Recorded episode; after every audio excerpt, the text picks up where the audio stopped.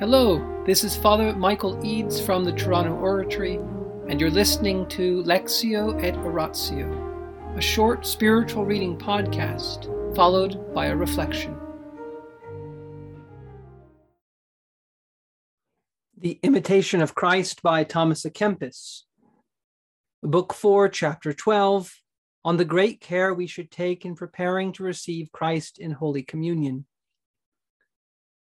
Christ the Beloved speaks I am a lover of purity and the giver of all holiness.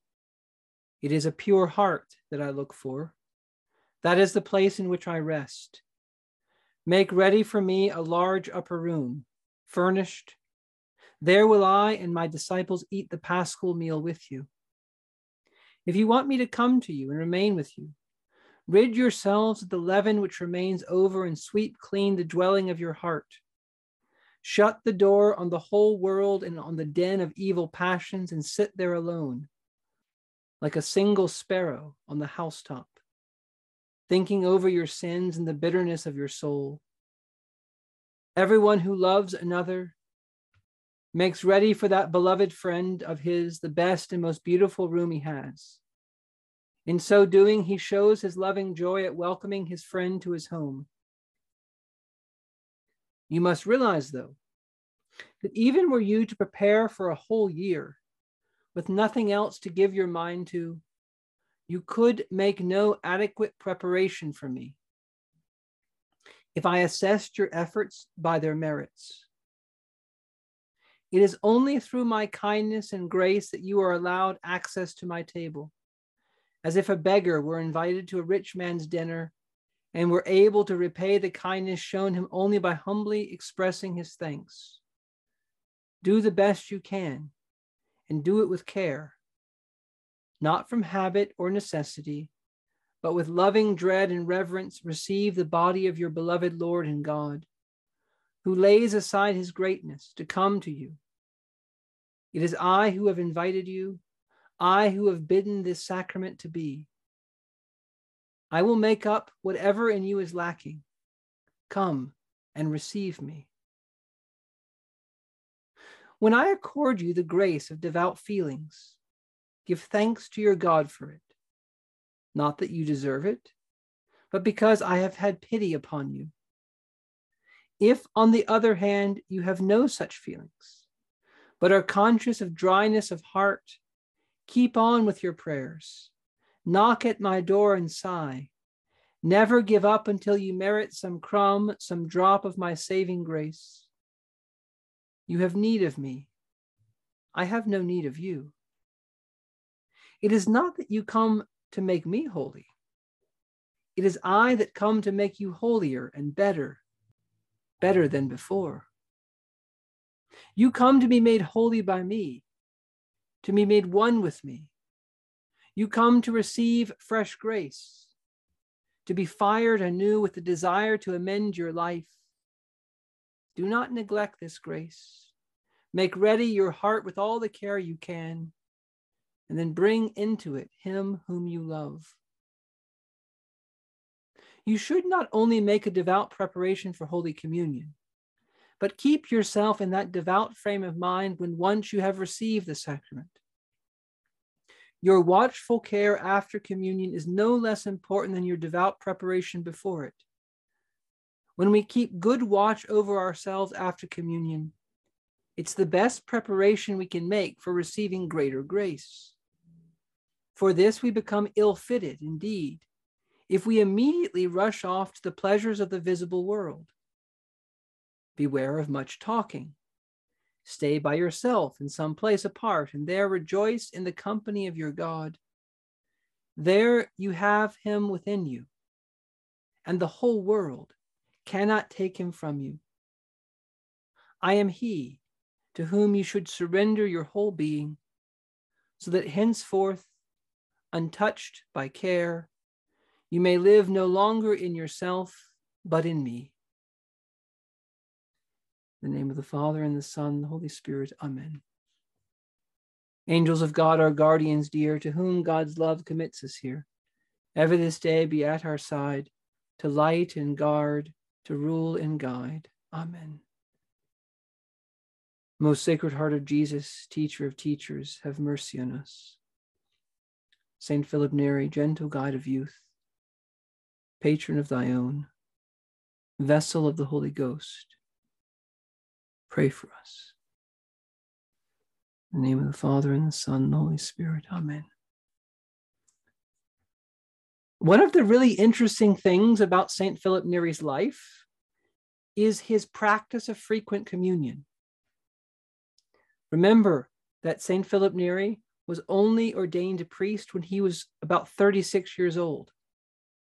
And he lived as a layman in Rome for about 17 years. He grew up in Florence, came to Rome, but Philip went to Mass every day and went to communion basically every day. And this was so strange at the time. When he became priest, he said Mass every day. And this again was very unusual at the time, very uncommon. And now this practice is very widespread. Priests saying Mass every day, it's kind of expected. People going to communion frequently. And this is the kind of thing that makes St. Philip very happy, especially if we listen to this chapter about the kinds of things we do to prepare for communion. Now, when I say it's interesting, it's interesting not only historically, but it's interesting in light of this chapter. Why? Because we know Philip Neri loved this book. And when people are trying to ask, where did someone like St. Philip get the courage to go to communion every day? There are various answers that could be given, especially St. Catherine of Siena, St. Augustine, St. Thomas Aquinas. All of these have things to say about frequent communion, even daily communion. But here in this chapter, notice how encouraging it is. Because it's our Lord Himself speaking. It's I who have invited you, I who have bidden this sacrament to be. I will make up whatever in you is lacking Come and receive me. Come and receive me. I, Christ says, I will make up whatever in you is lacking. So, yes, we should try to prepare ourselves. Yes, we should try to realize how what a great guest this is, gift this is, and guest it is. Do the best you can. Don't come from habit a habit. That's the thing. Don't just come forward because you have to come forward. That's a kind of a danger today. Everyone's going to communion. We just go forward because everyone's going, and I don't really know if I believe or not believe. Okay, so that may be common. That's not good. Frequent communion is good. Frequent communion, well received, is good. Frequent communion with love and reverence, seeking the remedy for our faults, seeking the one we love. That's what we want. And our Lord is saying, Come and receive me. Come and receive me. But I'm not perfectly disposed. Jesus says, I will make up what's lacking. Anyways, it would take a, an eternity to properly prepare. To properly prepare for the one we receive, there will be no limit to what preparation we could make. This is God from God, light from light, true God from true God.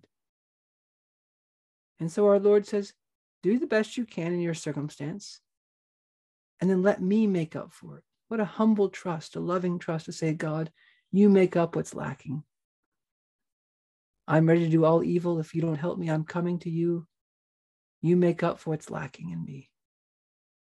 So, this kind of encouragement is very likely, or at least very plausibly, one of the inspirations for St. Philip Neri and through him, generations of priests down to our day have been inspired.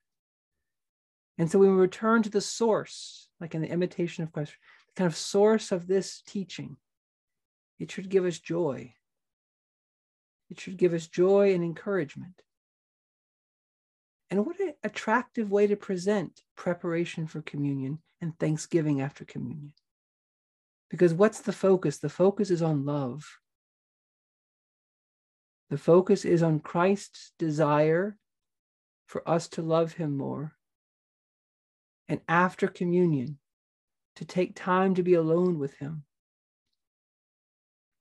so that we can love him who loves us, to be alone with the one who loves us. And no one, no king, no politician, no emperor, no spouse, no child, no boss, no friend, no persecution. No one can take from us that time after communion because we have our Lord, the Lord of Lords, who's taking an interest in us because he loves us and because he likes us. In the name of the Father, and the Son, and the Holy Spirit, amen.